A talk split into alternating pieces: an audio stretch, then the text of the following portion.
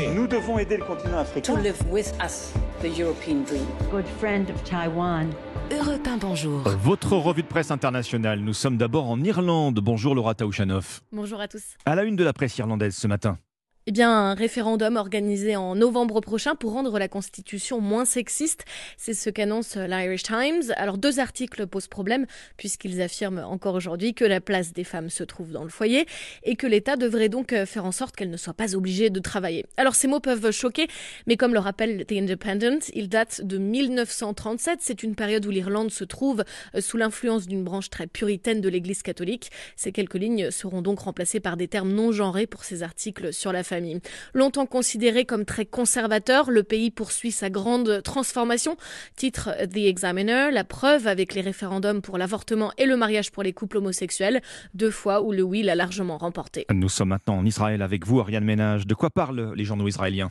De la très controversée réforme de la justice et de ses conséquences sur l'économie israélienne.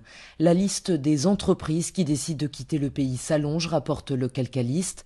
Certaines proposent même de relocaliser leurs employés israéliens à l'étranger. Le secteur de la high-tech notamment est largement mobilisé contre cette réforme jugée dangereuse pour la démocratie. Les employés sont encouragés à manifester. Responsable de la moitié des exportations du pays, la high-tech rappelle le Maariv est le moteur de l'économie israélienne.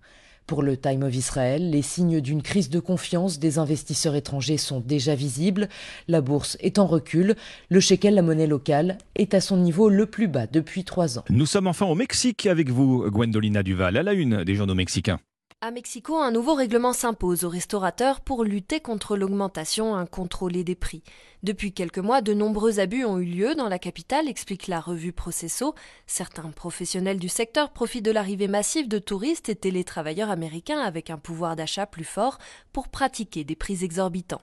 Alors les autorités de Mexico demandent un effort de transparence aux bars et aux restaurants de la ville à travers une dizaine de nouvelles règles. Désormais, les établissements auront l'obligation d'afficher leurs menus et leurs prix à l'extérieur, annonce la radio W. Terminer les coûts extra que l'on découvre au moment de l'addition et qui sont assez fréquents dans la capitale.